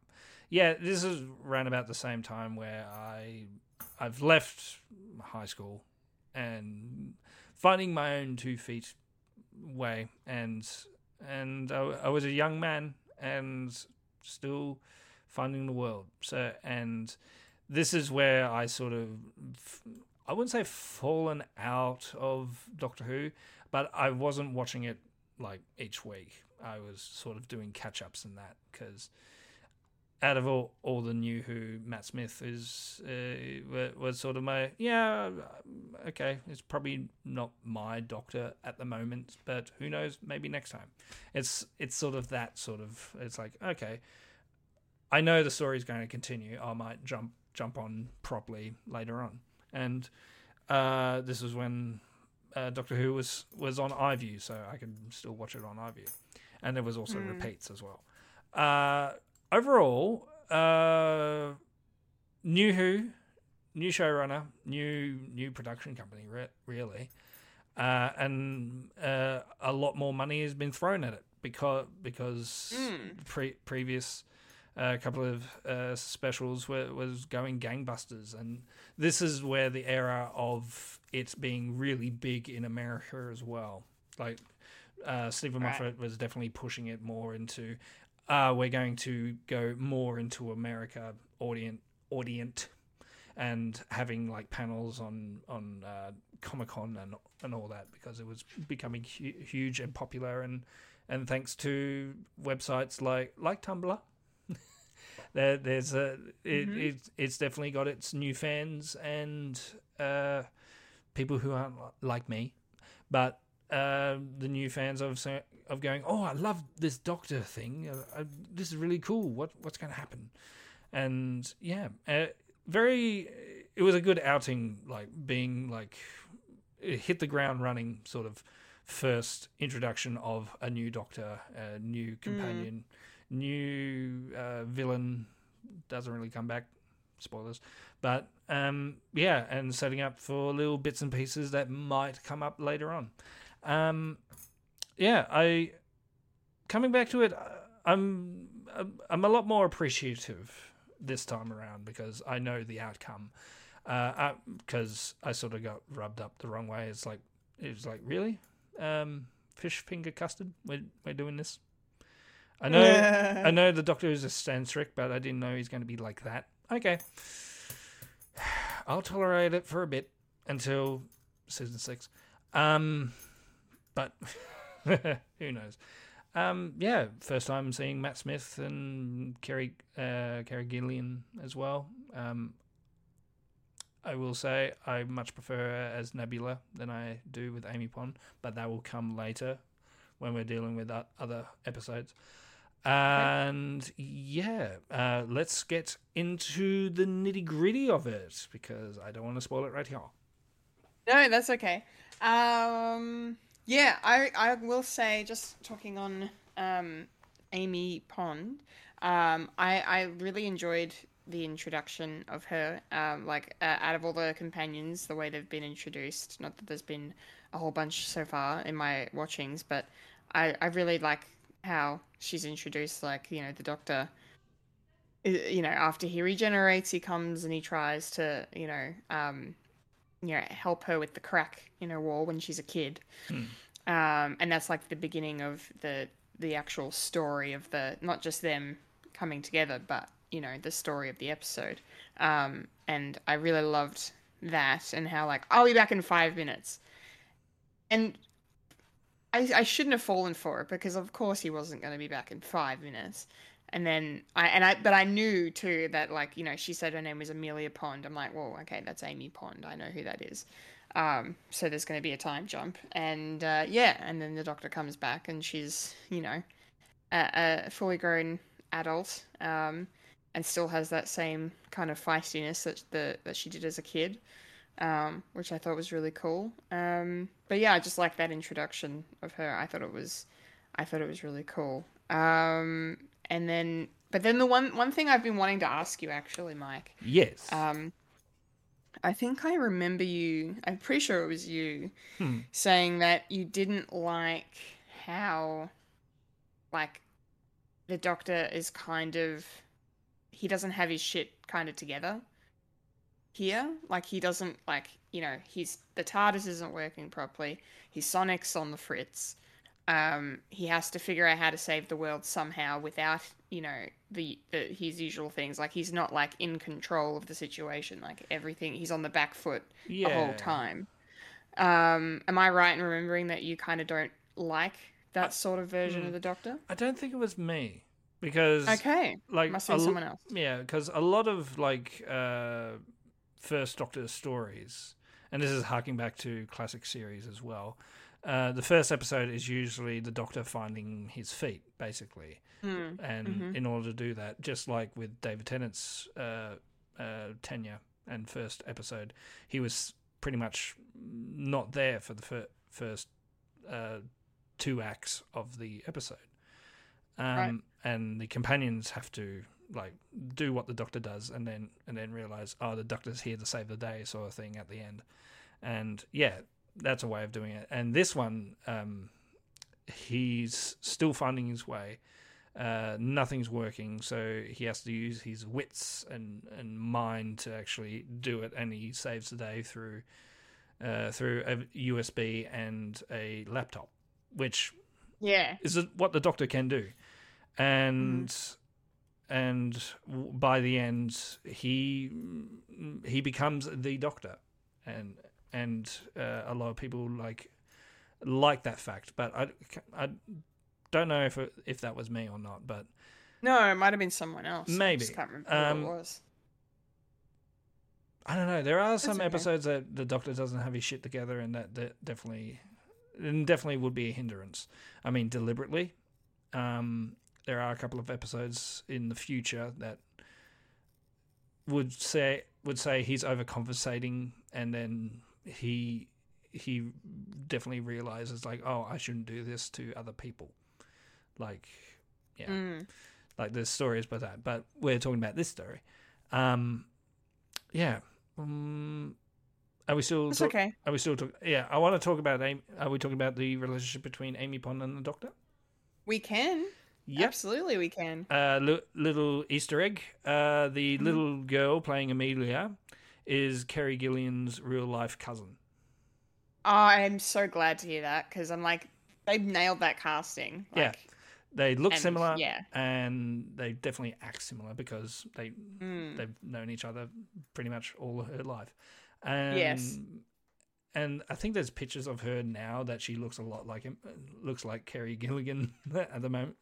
And there's like, yeah, if they ever uh, do I some, look up these if they ever do something like that, then it's like, yeah, and she can come back, maybe, Yeah, and be recast. Yeah, so that was an interesting tidbit. I like that. Hmm. That's great. Um, oh yeah, she very much looks like yeah Karen Gillan quite a bit. Wow. Sorry. Just That's alright. photos. yeah. Very nice. Yeah, Um. and so and yeah, I do enjoy the sort of time jump and the sort of uh, trickery that you have. Is like who who is this person now, and the Mm. doctor's sort of piecing it together. It's like okay, I've gone for longer than I've meant to, and I Yeah, do like that which- story. Uh, Yeah. I like it here. Yeah, I like it here too. This is probably the best use of like the time. I oh will. crap! I, I I didn't come back when I thought I would. Uh, I'm going to set a little seed here. I like it here. okay. and I'll just leave it at that. good, good. Um, but yeah, no, no, I yeah, I thought I thought that was I thought that was really really cool. Um, I like I did enjoy the Doctor having to kind of think on his feet and figure out how to like you know um what he needs to do and how he needs to do it and trying to convince you know uh Amy of who yeah he is that he actually is a real like he's not she's he's not her imaginary friend from when she was nine you know Yeah. um yeah so i thought that was that was cool and i one of the other things on that i really enjoyed this kind of running ja- running gag throughout the episode of like everyone that knows amy knows about the doctor um because of how that one brief encounter when she was a kid changed her life and formed her life in so many ways. And i just love all of like the he's real he's real like Yeah. that whole thing throughout it. And then especially with with rory i thought that was the funniest thing. Yeah. um the the way he reacted was was just hysterical. So yeah i like i like that a lot. Yeah, this is this is some aspect of Doctor Who that I, that is very interesting, where it's dealing with uh, fairy tales as well. How the Doctor can be that sort of fairy tale of uh, a, a, a little girl finding some magic in the world, and that defines her for the rest of her life because it's magic. It's it's it's bizarre, and it's, this crazy person is trying to find something that they like to eat, and and yeah, it's sort of gets ridiculous with with custard and and fucking fish fingers. But that's the inconsistency that um, that this doctor is doing. Is very it's very high high energetic and everything. Even more high energetic than and than David Tennant. Like he was all Yeah. rushing around and constantly out of breath. And it's like he one of one of his um uh stationary is is that that but this one Yeah. he, he's not out of breath because he, he he's because Matt Smith here is like the youngest doctor ever. He I think he was like Yeah. 23 when he started. like really young. Wow. Yeah, and um, Oh my god. yeah, and really fresh face and really fresh. hmm It's like this is like the youngest uh, TARDIS crew, like in in any any form of Doctor Who, Yeah. and yeah, and with Rory, this is a character that uh, I have my problems with in later half of. This is a good guy, and stuff. It sort of becomes ridiculous of how he is treated in later half of uh, of Doctor Who, but Hmm. That is to be seen, and I don't want to spoil much. Okay. But Okay. but and w- the relationship that uh, he has with Amy, and and now Amy has found um, like her childhood again, and that sort of triangle is is really a really an interesting take, and I'm still uh, I don't want to spoil too much, but um yeah this is this is a sort of thing that is it's new it's different it's unusual and a lot of people uh some like it some didn't and this is like the start of it and how rory uh is a nurse. So he he is and the first see uh, first uh, scene that we see him in, he's being he's being chewed out by the administration, and uh, Mm. and yeah, this that will not be the first and will, will not be the last. So he, he is a he is a character that's very that's very uh, downtrodden, but but maybe maybe something will happen. hmm And I do I do enjoy Arthur. Um, uh, what is it Darvill? Darvill. Yeah. Yeah, he was. Hmm. What was what was he in League of Legends or whatever it's called? Le- Legends Legends of Tomorrow. yeah. Don't. You've already done a time travel show. Don't do another one. It's like Matt Smith do, doing um fucking Terminator. It's like no, stop doing time travel. Stop it. No, don't do Stop it. Don't do it. It's a trap. it's morphin time. Um, it's more for Jesus Christ. Still haven't seen it, and I will never see it. Okay. Ever. You keep telling yourself that. I won't. I'm not even going to watch Tron 4 when it comes out. Tron three. Tron 3, yeah. He's in that. Yes, I know. Stop giving this man work. Because he's bad. He's Stop it. he's not a he's not a bad actor. That's the pro. It's it's, it's just He was not good in good- one film, and that's it. And which one film is that? Obviously, Dallas Buyers Club. Have you not seen Requiem for a Dream? Why?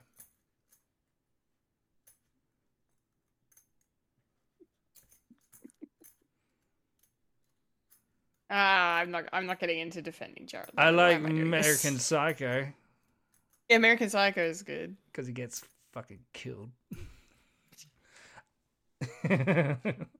God, if 19 year old Kendall was here right now, she'd be very upset. I like Ugh. him in in in in Fight Club. Yeah, because he gets his face beat in. Jesus Christ. Anyway, we're not talking about Jared Leto. Okay. Um, I like him in Gucci. Was he good in Gucci? I can't remember. he Was it he really good. him? Act in the really same him? fucking movie, sir. Anyway. Anyway, anyway i think he's good um so yes this uh, yeah first episode the story basically yes there's a crack in time and space that uh, somehow allows uh, this character known only as prisoner zero to escape from his uh, said prison uh, that is guarded by the atraxi um, and uh, basically when we cut to modern day um, Prisoner Zero finally gets out out properly, and the Atraxi become aware of this and are like, "Cool, we're gonna incinerate everyone on Earth if you don't give him up." Um, so so that's the uh, that is the dilemma. That is going on. Um, so that's that's really interesting. I like Prisoner Zero as a villain in this episode um, because he has the ability to take on, you know, different forms um, via a psychic link, and I love how that kind of was brought into the uh, story, um, like as a way for the Doctor to defeat um, defeat Prisoner Zero. I thought that was very very clever. Um, so yeah, I really really liked that, and I liked how it like that's how he was able to figure out a way to get the Atraxis' attention by talking about how you know um, you know Rory was taking photos of all the patients that Prisoner Zero was impersonating, um, and that's how he used his phone to you know get their attention. Um, yeah, I thought I thought it was really cool. I liked the plot and the story, and yeah, the villain was great and and sufficiently creepy in parts, and um, and yeah, and then you know Olivia Colman's here. So Wait, uh, wait, wait, wait, all. wait. Yeah, Oscar wait, wait, winning? Olivia Colman is in this episode. Yes, yes. Oscar winner Olivia Colman uh, is uh, credited as mother in Ah. this episode. She's a coma patient, um, and uh, yeah, gets to act as prisoner zero uh, during the the main climax uh, of the story, which is cool. And it was yeah, she had a lot of fun with it, playing you know, pretty sinister uh, villain who's just like. I'm not giving myself up. Fuck all of you. Um, um, I'll yeah, crush so- this planet into dust. into dust. Sinister. Yeah. Meh. Yeah. Um, what did you think of Prisoner Zero and the uh, the, the, the conflict in this this episode? Yeah. Um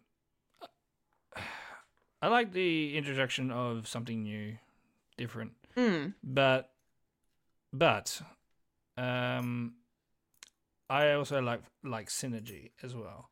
If the Mhm. uh the Traxi uh Atraxi, sorry, uh was uh uh was maybe the Judoon because we still have that in the universe.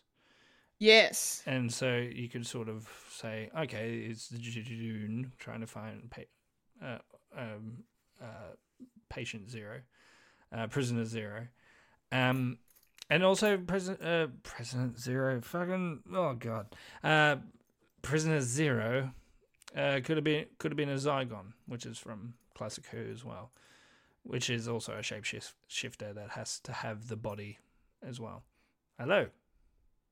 Question. Mhm. Um, you mentioned the Judoon. Uh, in the episode, um, uh, the Eleventh Doctor mentions the Shadow Proclamation, yeah, and that's that's to do with the Judoon, right? yeah, yeah.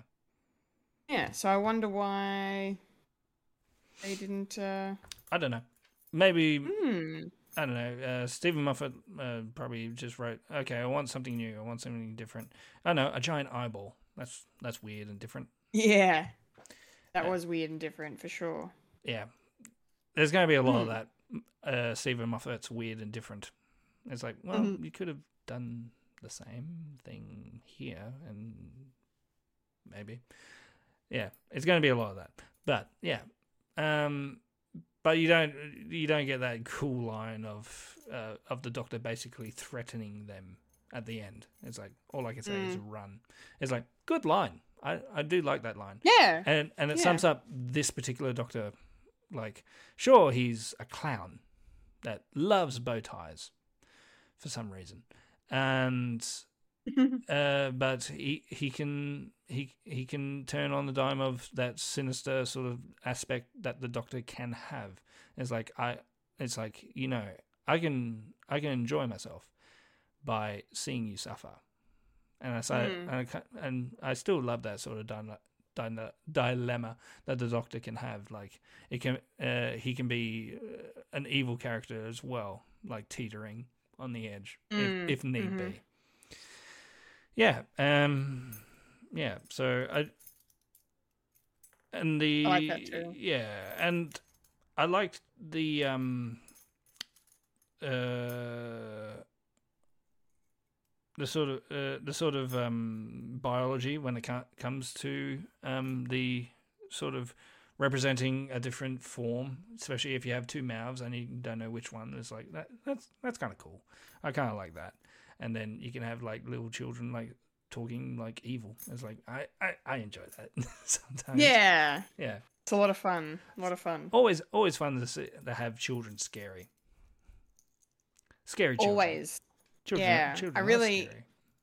children can be scary. I really liked how um there was that constant reference to like you know the doctor's like, "Oh, you've gotten it a bit mixed up. You're not doing it right." Like just acknowledging like, "I know what you're doing and I see what you're trying to do and you're not doing it well." And then later on when Olivia Colman is prisoner zero, she acknowledges like, "Oh, I've got the voices the wrong way around again, haven't I?" Like, you know, I just I thought that was kind of fun. Oh, whoops.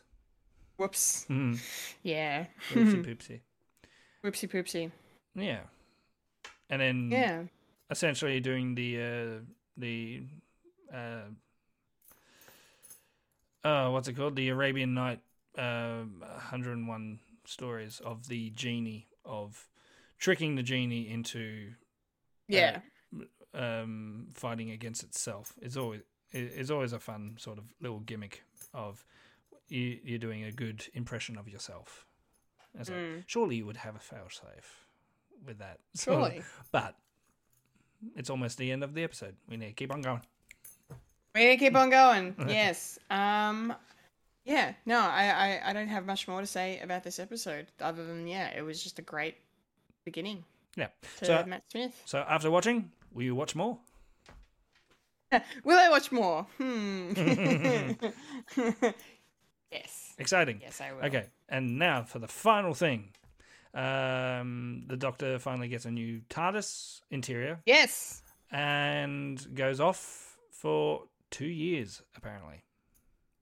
Yes. Yes. He goes away. Um. Another one of those. I'll be right back. And then two years have passed. Yeah. Um. And then yeah. And then when he comes back, it's uh. You know, we're at this. It's, I can't remember. Is it the start of the next episode when he comes back and it's been two years, or does he come back at the end of the first episode? The first episode, Yeah. Okay. Yeah. where Yes. where he comes back, Amy is uh, in her ninety, Yes. and, and that follows on to the next episode, and we and we happen to see that she leaves and leaves the night of her wedding. yeah. She's about to marry Rory. I'm guessing. Oh, Um. oh, two years, two years, mate. Two years. A lot, a lot could happen in 2 I'm years. not going to spoil it for you, Nah. but either way, does she have doubts if you l- if- Wow. if, you leave the night of your wedding, knowing that you can come back the roughly at the same time? Yeah. With, But also knowing that the doctor has a habit of not returning when he says he can yeah, or, or will. impulse, very weird impulse for Amy Pond, Mm. and and having a joyride with uh, with a, a childhood uh, dream, basically, and and uh, I, I saw you looking when he was changing. Yeah. Yeah, Yeah. yeah. Yeah. Why are we doing this again? First time. This is first time. this is the first time? Welcome Are you sure? time. Okay. well, no, my my first time. My yeah, first I time. I don't think I don't think Rose was sort of like copying a look. It's like you you- can sort of have an inkling that there was like roman- No, Rose. No, yeah, Rose. Rose and, and the Doctor. They're like, like I think you were about to say romantic. Like it's definitely more of a. It goes into a romantic thing. It's not a I'm attracted to you thing immediately. It's. Yeah, it develops over time. I think. Well, she sort of well, yeah. The first time think thinking like it's like ooh, Mm.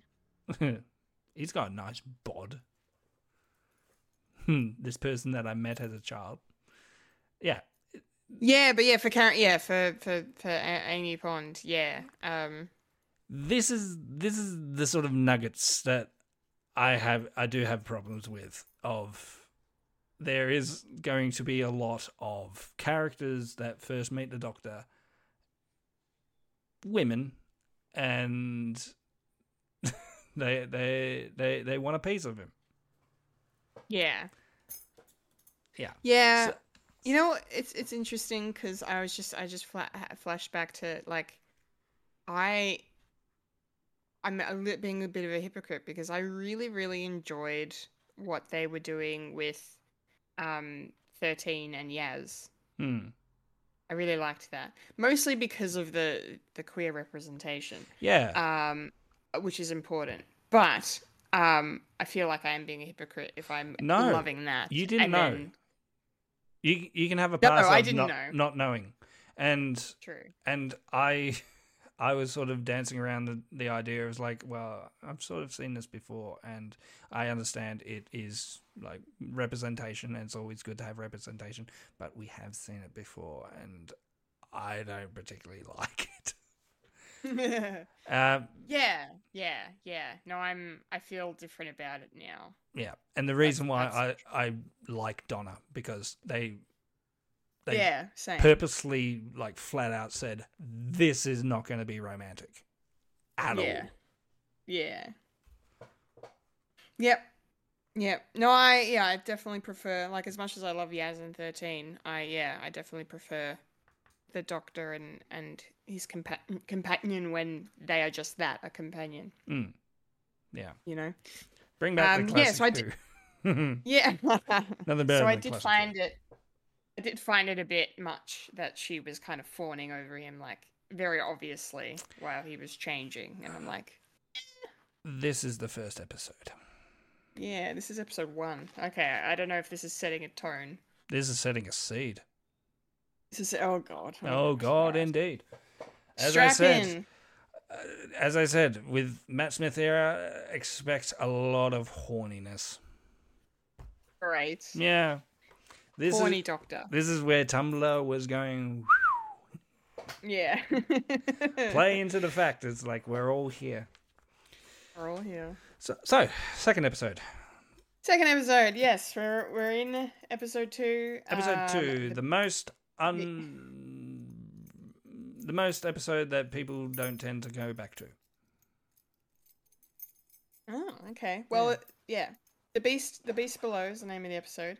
Um I'm interested in, in, in why that is because I I liked this episode. Yeah, I think it's a good episode. yeah. First time viewing, um, people going, "Oh, okay." Uh, yeah. So fir- first time viewing, uh, Doctor goes uh, further into the future where the nation of England is now uh, flying across space. Mm-hmm. I like the sort and the the story of the generational ship, where they're they're not Mhm. floating like with uh, in cryo or anything like that. No. Not passengers here. We're not we're not No. doing um, Chris Pratt opening, uh, being the only one on board, and op- who was it? Was Scarlett Johansson or was it It was Jennifer Lawrence. Jennifer Lawrence? Is yeah. It, it's not that. It's it's No. it's a generation where uh, every generation is on is on board, and they, you know, they live their life like going from one one area to the other. Reason Mhm. I don't can't remember. Um, yeah, and the Doctor lands and sort of cyberpunky sort of a- aspect, and yeah, and uh, political issues involved. Yes. Hmm. Yes, yes, yes, yes, yes. I yeah, no, I, I enjoyed this episode because I, I I thought the writing on it was really really good. How things clicked and how things were referenced and and come came together and you know like every a lot of the stuff that you might think is just either exposition or backstory or offhand comments like gets brought back around by the end to count for something. Hmm. Um, so I thought I thought that was really really cool, and you know, and then just you know the just the whole idea of this episode being sort of a trolley problem situation as well um, was really kind of fascinating. Um, but but yeah, like I don't know, like I like these you know futuristic episodes where it's you know a companion for the first time seeing what the future is is like, and you know having you know I liked Amy having that moment of I've been dead for hundreds of years, you know, and then her thinking about her wedding if she went through with it, and then you know we see that moment where the thing tells her her marital status and it says data unconfirmed or whatever it says. Um, Because her life is still yet to be yet to be written. yeah, yeah, Yeah. I will very say uh, it is the 33rd century. Yes, Yeah. yes, yes. So well over a thousand years um, You- after after us. The United King. Uh, I've got the wiki up here. The United Ki- Kingdom citizens, uh, bracket apart from the Scottish, close bracket, uh, live on board Starship UK. That's. Starship UK. Yes, yes. Um, which is uh, seems to be policed by um, these smilers. I think is what they're called. Smilers. Um, they're creepy, um, you know, sort of marionette almost figures uh, in these like you know um, very much your old school fun house like glass cases. Yeah, the Um, the big machine from the movie Big.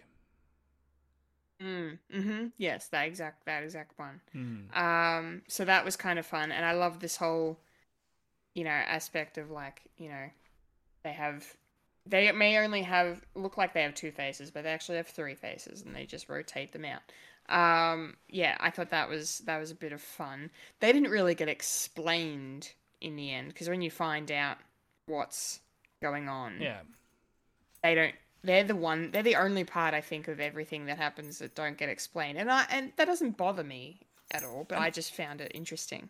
Yeah, and they don't really do much on the No, overall scheme the- of things. Yeah, no they don't you could probably take them out of the plot and it wouldn't affect anything. Yeah, um yeah they're kind of there to just be creepy yeah. i think. Yeah. So, something for the Um, kids to be scared of, yeah which yeah, is essentially what Doctor Who is for. Scare kids. yeah scare the kids i mean you know good. this episode starts with poor kids getting scared because you know they go down that poor boy gets down into the belly of the beast um, that we don't we, we don't know at the time um but yeah yeah no it's it's it's good like you know and this whole i like this whole thing of um you know once you get to a certain age you get to find out what's actually running the ship what's actually going on the real story. And then once you learn the real story you can choose to forget it or you can choose uh, to protest. And if you protest you will get uh, eaten by the beast. Yeah, um, yeah. Manufactured consent. yeah. Um, and you know no it, it seems to be that 99% of people pick uh, forget uh, based on what they were saying. But i really kind of like that it's it's a kind of a horror dystopian thing of like this something really bad has happened something really bad's going on what is it? And the the mystery of that. So i really liked how that was kind of amplified by this whole forget and protest thing and you know um that was that was fun. And then like just trying to figure out who the real bad guys are in this story you know was was an interesting game as well because then of course you meet liz liz 10 Hmm. um It's glad. was- I'm so glad that there's still a monarchy, monarchy in the ne- next hundred or in so the thir- years. in the yeah in the 33rd century Yeah, that's that's yeah cool, cool, cool. yeah and i'm sure they love the fact that she's she's black as well This is humble beginnings of the internet. There, there wasn't really people screaming woke, but you know, if it was done, you, can't do this. Do this today, otherwise people will complaining. It's like, Mhm. oh, so this is a alternative future if, uh, if uh, you know, Megan Meghan Markle was still in the family. yes Uh, if she was still in the family and everyone, um, everyone advocated except for Harry. He got the last laugh. Ha ha. mm. and he became in line to the throne. Oh boy. Oh well. Um. yes. I would love oh, to well, see Meghan indeed. Markle on the five dollar note. Yeah. It'll piss my mum off. Sorry, mum. You tried, but I'm not a royalist. Mhm. yeah, so we meet uh, Liz Ten. Yes, we meet Liz Ten. Yes. And Yeah, also, an interesting character. If we're going, if, we're going to what would arc up like people, uh, she has a northern accent as well. That would completely Mm. piss people off. It's like no, the Queen, the the, the monarchy is not Scouse. How dare you? How dare How you? dare How dare you? yeah, it's great. No, she's she's great. She's a firecracker. I like her. Um, you know, she was a bit ominous at first, the way she's introduced, just sitting there on the ground in her lovely velvet cape and cloak, and there's just all these glasses on the floor, and you're like, what the fuck is this? Um, yeah, she's a very interesting character, and you kind of think she's going to be the villain, um, because you're like, what the fuck's going on? And then yeah, and then she turns out, turns out a she's not the villain, and then b it also turns out she's um She is a lot villain. older than she. Thought. And she forgot. yeah, she is technically the villain, um, and she did fi- make herself forget about it. And then yeah, she's like also hundreds of years older than she thought she was, um, which was very interesting as well. Um, Meghan Markle's Yeah, what it-. Meghan Markle's granddaughter.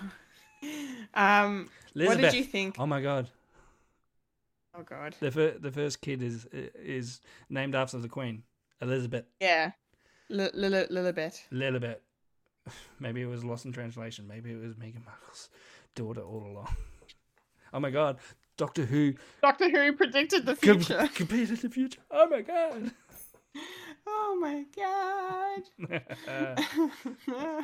anyway, yes. yes. What did you think of the um the story in this episode? Uh, looking back at it, I was watching it. Yeah, I was 21, so I, I I'm not as um, politically savvy as I was back then.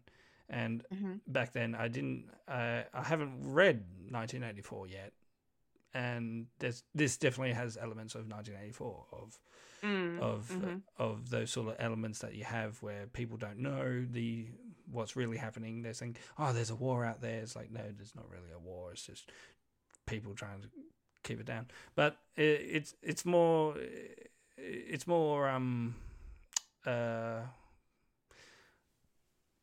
not in the bad way, but dumbing it down for for like a a younger audience to understand. Well, of doing a political story without being too heavy-handed, eh, and all to do with um, trying to.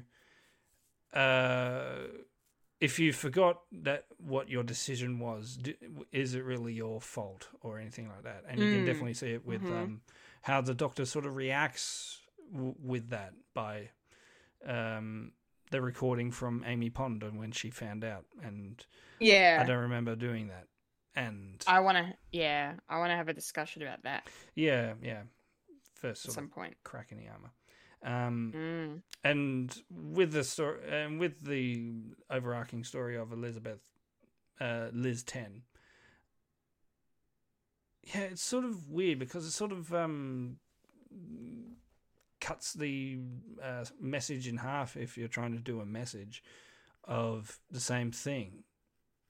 Um, it's like something has to be. It's the it's the trolley problem as well. Sure, if Mm. you stop doing this, then everyone will die, supposedly. Yeah. Mm. Uh, but if we let this happen, then a lot of people would survive. And by the end, it didn't really matter. So this story doesn't really matter. And that's why I didn't really like it. And I sort of still don't. Okay. It's like a story that didn't have to happen. I- think the the main crux of it is pretty much the relationship between the Doctor and, and Amy and what is Mm. happening there. So Mhm. in a way, it's sort of a non-story where it could have had more potential, in a way.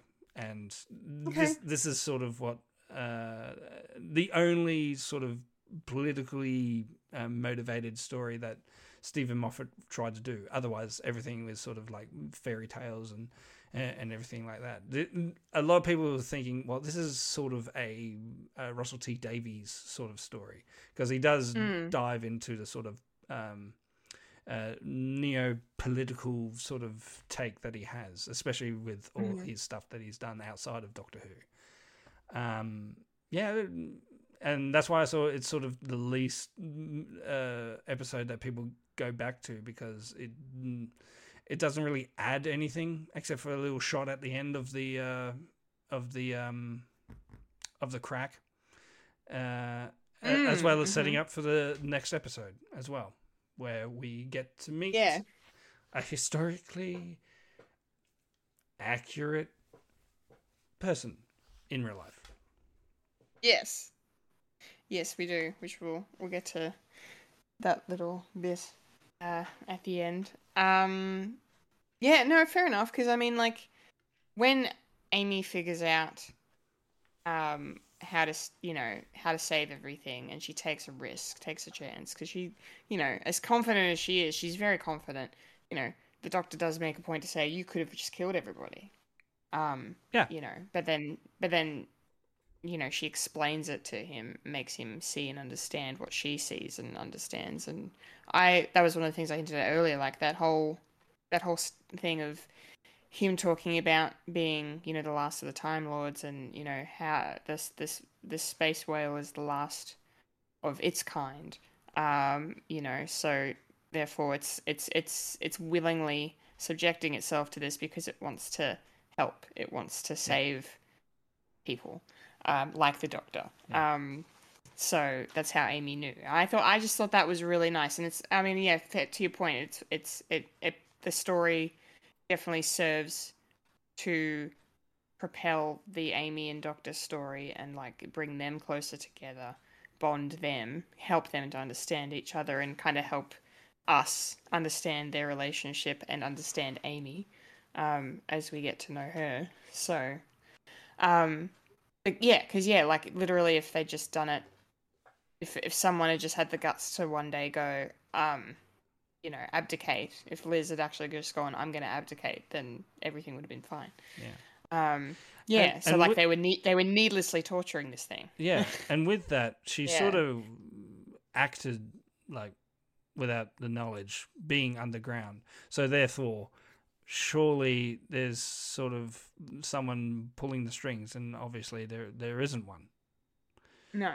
And it's sort of uh, it, it's like playing a game of telephone of who's really in charge. It's sort of like the memento sort of thing as well. And they so- could have done more with that to make it a more grounded story, in my opinion. But I am very, I I will admit, I am very harsh when it comes to Doctor Who, and for a first time viewer, you can, you can watch it. It's a bit of fun, but I tend to. I know like I know what I like, and I and I like what I l- not like. Yes. Yeah. Well, so- speaking of speaking of not liking things, Oh, um, okay.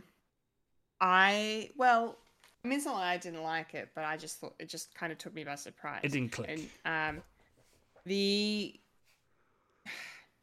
don't know how I feel about the Doctor when things got a bit a bit heated when he started like he just went straight to insulting Amy and to doubting her and criticizing her and and then straight to I'm I'm going to have to do a bad thing in order to save these people.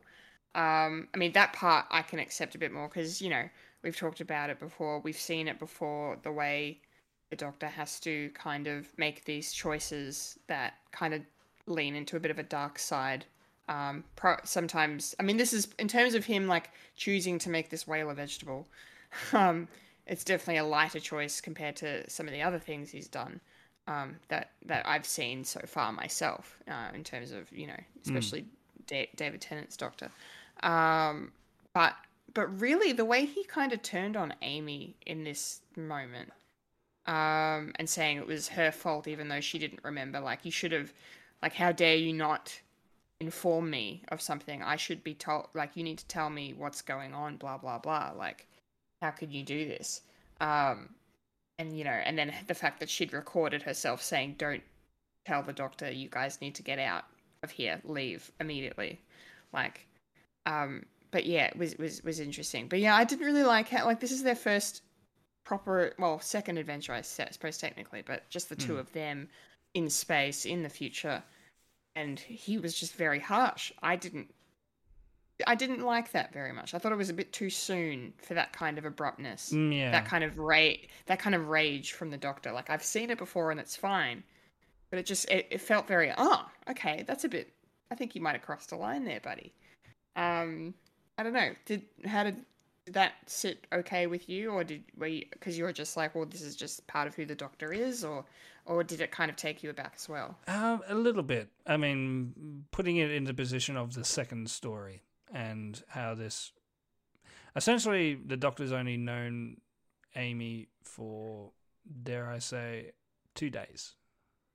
To be Yeah. to be like generous, and mm-hmm. yeah, and so Amy knows the Doctor pretty much all her life. She she is the girl waiting, of course, and yes always waiting. Always the always bride. waiting Always bright. Um, we didn't really talk about uh, her her occupation either. uh the kissogram thing Yeah. i was just going to ignore it. yeah. I don't know if I want to talk about it, to Yeah. be honest. I mean, it's fine, each to their own. I- you Yeah. know. but I also don't know if it's appropriate for the show. But anyway, it's fine. It's fine. I don't want to touch it. Gets worse. Um. Great. um. Yeah. It it doesn't come up ever again, really. But yeah, Okay. Okay. Great. it's like, and that's the reason why it's sort of out, out of left field. It's like, well, you're not going to do anything with it. Okay. You do you, Moffat. Strong, independent woman. Okay. Mhm. It's cool. It's like watching Josh Cool. Joss Whedon Great. again. Um. Anyway. Uh. Yeah. So the the relationship is on the rocks. Like after the second outing, and yeah, it Mhm. it it shouldn't have been here. It should have been like, of course, later on. Focus, damn you. Um. And yeah, it, it was it, it was jarring, like, and it still is sort of jarring.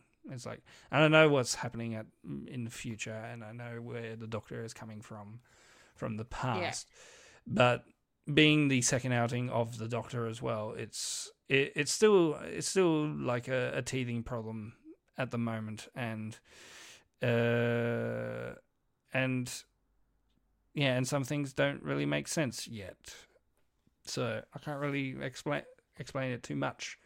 Uh, it's- Okay. and I don't know. You probably have a, a, a good instinct of yeah, this doesn't feel right, doesn't feel normal. Mm, maybe they should have done something different, and uh, and hope, yeah, and it's sort of weird that the Doctor does this with a sort of a, a flash in the pan uh, episode of Doctor Who. So that's why people don't really tend to go back to it because it's sort of weird. Right. And but dare I say, it's the first um, utterance of Geronimo. Well, no, second. Right. He- Okay. He, say he says his catchphrase Geronimo in this. Okay. So that's that. Is that his Allons-y? Yeah. Yeah. Yeah. Okay. Geronimo. Cool. He says it. He says it uh, at the end of of uh, what's the episode of the generation? That one between uh, ten and eleven. Is it? It's the last line that he says Geronimo, and then Uh, crushing and yes. Yes. Yes. So yeah, Yes. That's right. so that's the setup. And he says again Yeah. in, in the belly of the beast Yes. because he's taking a chance. And therefore, it doesn't make sense that, well, you can take a chance. Why can't your companion? There's no trust there yet. Hmm. Don't know. Yeah, yeah, true. Yeah, it's a it's an interesting choice, isn't it? Um, yeah. Well, I'm I'm looking forward to how it's gonna things are gonna continue. Um, sounds like there's gonna be some interesting uh, discussion Mm-hmm. And Around- revelations and everything. and revelations around the Doctor and and Amy, um, and whatnot. Um, yeah, yeah, yeah. Um, I don't know what else there is to really discuss. Um, yeah, I mean, you know, the episode ends with, yeah, as we mentioned, you know, Amy saves the day, and her and the Doctor have that really nice, sweet, tender moment, and and then we're off to the next with um you know the phone in the TARDIS ringing and and uh, I I really liked that scene of um Amy, Amy picking up the phone and I just really liked the way that the doctor was telling her to speak to you know the person on the phone and and how she was doing it and then you know like the whole like uh, the the prime minister's on the phone with you. Which prime minister? Uh, the British one. Which British prime minister? like that whole banter was was quite funny. We're in a time machine. Be specific. Be specific. Yeah. Um. Boris Johnson. yeah. Boris Johnson. Oh God. it's in the future. Um, It's in the future. I can't I remember. liked. who- Uh, I think it's. I think it was still Blair. I mean, this is 2010. Would it have been Tony Blair still? I'll look it up. What was your last thoughts? um. Yeah. Well, you know, we get our setup for next episode. Um. Winston Churchill. Um. And uh, the Daleks are coming back. So Yeah. Uh, yeah, I'm very curious as to how that unfolds. I know it's a time travel show, so obviously there's some time travelness going on with the Daleks here. Uh, I would say, um, or just you know, they just happen to be here, and this is a part of the the Doctor's story. It's like, well, when I was the eleventh Doctor, I went back in time, and there were Daleks uh, getting involved with the military and World War Two, and yeah, interesting. yeah. I think you. I'm looking forward to it. I think you enjoy this one. Uh, dare I say it's Phil's favorite because it's war wartime and it's Daleks. Yes, yes, yes. I bet. I bet he loves this episode. Yeah. Yeah. Um, Release date. Release date. April, because it was a change. It was a changeover episode. Uh, ooh, ooh, ooh. It's between two. It's it's between two. Okay, tenth of April was it. Uh, to, June, June. Really? Ah, it was Gordon Brown. Oh, okay. Yeah. The last um, Labour Prime Minister. Until Oh, wow. the complete tyranny of the Tories, where they go through one, two, three, four, five. This year, 14 this year is um, uh, England's uh, uh, election year as well. So, Oh, great. So much. who are you Fun. voting for? I am voting to protest. Um, Yeah. Lib Dems. um, yeah. Um, no, it's a good setup for the next episode. I enjoyed this episode. I understand why you don't like this episode as much, or people wouldn't have enjoyed this episode as much. It definitely wasn't perfect. Um, but um, but no, I I appreciated it for what it was. Yeah. So and that's Yeah. and that's it's yours. People like episode. People like different episodes, and it's it's all valid. It's all it's all things. Yeah, I It's can't take that away from you. Good. Thank you. I really I like that uh that standpoint. Yeah, I mean, a lot of people like the um, Matt Smith era, and I Hmm. I have my problems with it, but it doesn't it doesn't say oh you're stupid. You're, stupid. You don't know Doctor Who. I was there from the be- no, not really there from the beginning. I was in the Wondrous years. I was watching VHSs of it. God damn it! I remember a time where there wasn't any Doctor Who. Yeah. You lived in the dark ages. You know, we, we had we had Paul McGann, and that was it. Paul again, one time. Yeah. In a way, Paul McGann is like the longest serving Doctor Who. Yeah, true. And he, and he only did one thing. Well, live action.